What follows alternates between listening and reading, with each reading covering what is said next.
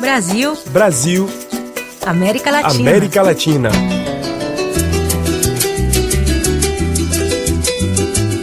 Gustavo Feitosa chegou na Venezuela para turistar pouco antes do governo de Nicolás Maduro impor a quarentena contra a propagação da Covid-19. Ele é um dos brasileiros que não receberam resposta ao pedido de resgate enviado ao Itamaraty. Sem conseguir sair do país, ele se tornou testemunha ocular das mazelas vividas pelos venezuelanos. Há sete meses ele está no interior da Venezuela Lá fez amizade com os vizinhos, com quem se comunica diariamente. Através dessas conversas surgiram relatos emocionantes. É o que ele conta. Um dos meus vizinhos estavam contando, comentando que eles mataram pombas. Isso é um absurdo de se falar, né? E eu acredito que não é do conhecimento geral de ninguém. Mas eles mataram pombas para comer. A gente se sentiu tão, tão chocado com essa história que a gente tirou da comida aqui da, da nossa casa e passou para ele. Com a hiperinflação venezuelana, o consumo de produtos de origem animal tornou-se acessível a poucos.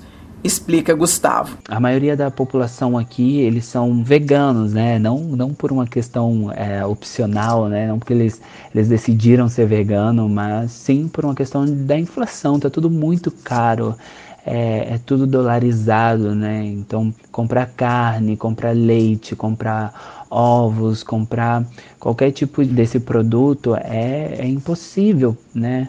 É, a maioria das pessoas aqui estão ganhando um dólar pelos trabalhos que eles fazem. Um relatório patrocinado pela Organização das Nações Unidas apontou que a Venezuela está em quarto lugar no índice de países com a pior crise alimentar do mundo é filas quilométricas para alcançar é, um litro de gasolina, dois litros, três litros no máximo. É, e às vezes chega a sua vez de conseguir esses 3 litros de gasolina e já não há mais gasolina aí no posto e você tem que voltar para sua casa empurrando o carro. Bicicleta, ela tá no luxo, né? tem um carro aqui na casa, mas como não tem gasolina, não tem como colocar o carro para rodar. Após tantos meses longe de casa e sem perspectiva de quando conseguirá sair da Venezuela, Gustavo faz um desabafo. Eu falo que eu me sinto privilegiado pela questão de, de que eu posso comprar né, o, o arroz, eu posso comprar o feijão e eles não, eles não podem.